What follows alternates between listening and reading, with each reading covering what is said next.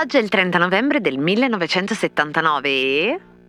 We don't need no education. I Pink Floyd pubblicano il loro undicesimo album in studio, The Wall, al numero uno in America per 15 settimane e che venderà oltre 30 milioni di copie.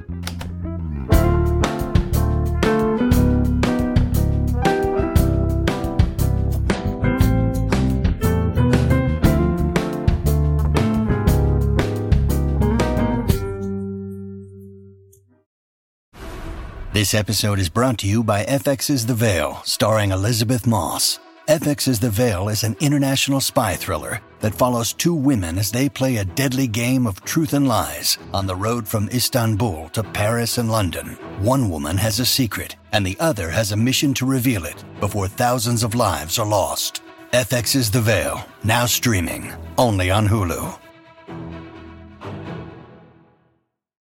Cosa c'entra The Wall con Netanyahu?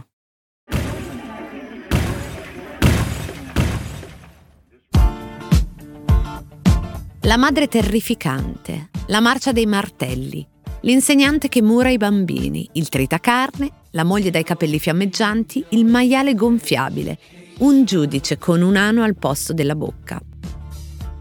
Sul sito di San Francisco Earth Exchange da un po' di tempo sono disponibili, si fa per dire disponibili perché i prezzi sono oscurati, ma immagino che la soglia alla disponibilità sia molto molto alta. Insomma, sul sito di San Francisco Art Exchange sono disponibili tutti i lavori di Gerald Scarf, che è l'artista che ha realizzato la copertina e le immagini del video di The Wall dei Pink Floyd e che mettendo in vendita tutto il suo archivio ha dichiarato Vorrei, se possibile, che gli oggetti restassero tutti insieme.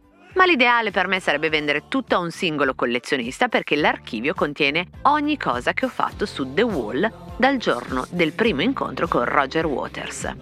Insomma, collezionisti in ascolto, fatevi avanti, tra poco è Natale potreste far felice qualcuno.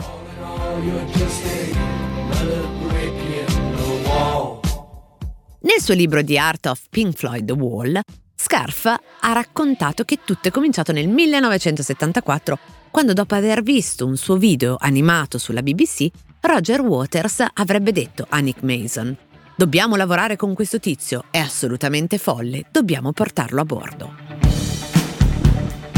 Da lì inizia un'amicizia fatta di birre, di partita a biliardo e ovviamente di lavoro.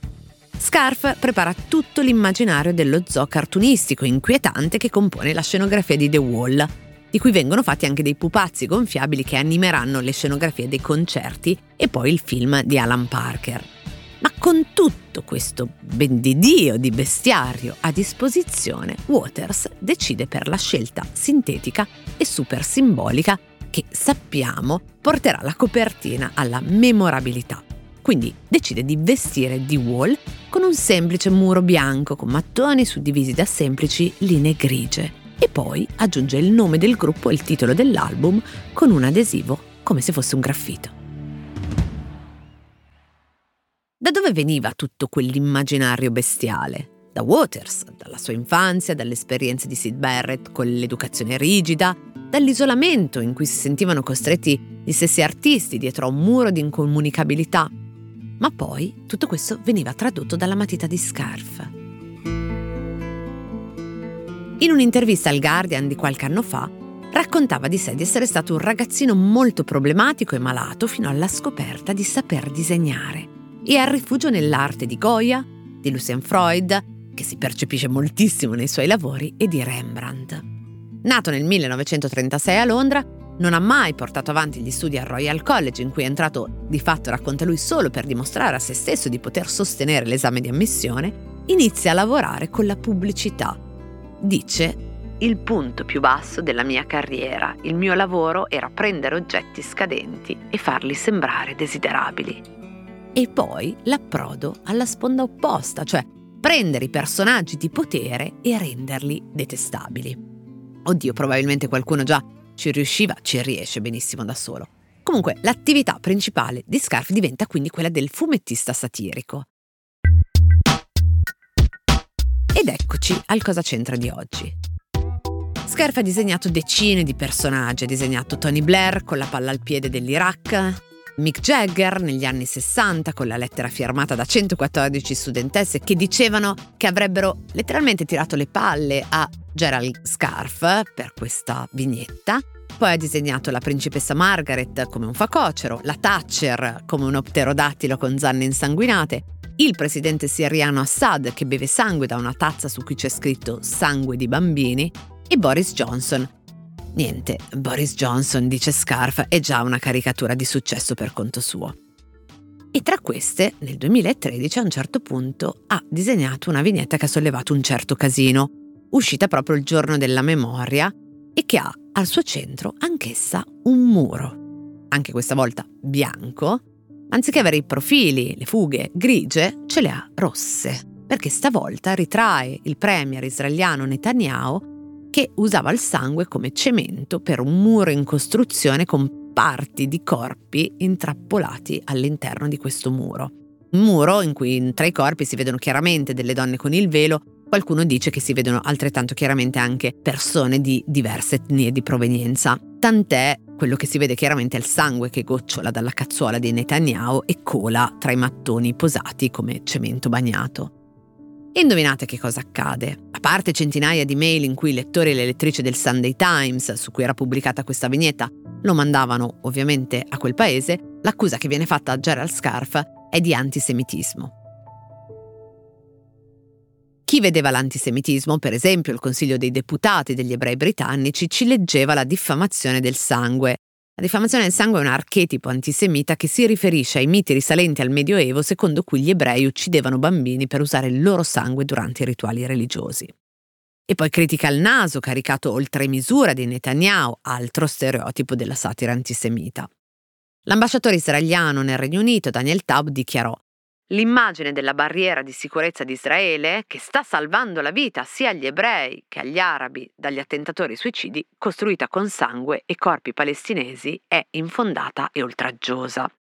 Lo stesso Sunday Times con Murdoch dichiarò ci scusiamo senza riserve. Una cosa è attaccare e mettere in caricatura un leader, ed è legittimo attaccare i leader israeliani nelle vignette come chiunque altro. Un'altra cosa è riflettere in una caricatura, anche involontaria, un'iconografia storica, persecutoria e antisemita. Dall'altra parte chi invece difendeva Scarf, tra cui lo stesso quotidiano israeliano Haaretz che sosteneva che nonostante la rappresentazione di Netanyahu fosse gravemente offensiva e ingiusta, non ci fossero degli estremi per poterla accusare di antisemitismo, perché la critica non era contro gli ebrei, non era contro il popolo di Israele, ma contro il primo ministro, che nella vignetta non comparivano tra l'altro dei bambini e non comparivano nemmeno dei simboli della cultura ebraica per far pensare all'antisemitismo. Ma soprattutto chi difendeva Scarf diceva che una buona satira è quella che conforta gli afflitti e affligge chi ha proprio agio. Questo basta. Se Scarf avesse passato gli ultimi 50 anni esclusivamente a offendere Israele, i suoi critici Avrebbero anche potuto avere ragione, ma lui offende tutti, tant'è che nel tempo ha ricevuto proteste dal mondo islamico, dal mondo cattolico, dai democratici, dai repubblicani, perché non c'è nulla di più ossimorico di una satira sponsorizzata da un potere, anche se inevitabilmente però questa di Scarf in quell'occasione finì per essere una vignetta che piaceva moltissimo agli antisemiti e quindi in qualche modo, in un modo incontrollabile o controllabile solo fino a un certo punto, nel potere altrui in qualche modo ci finì.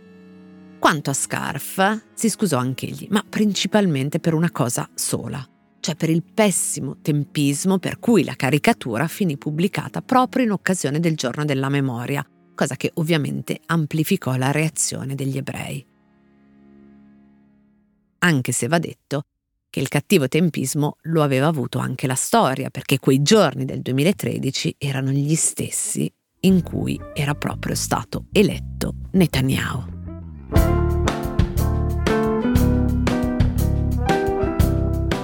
Cose arrivate da vari luoghi, epoche e situazioni.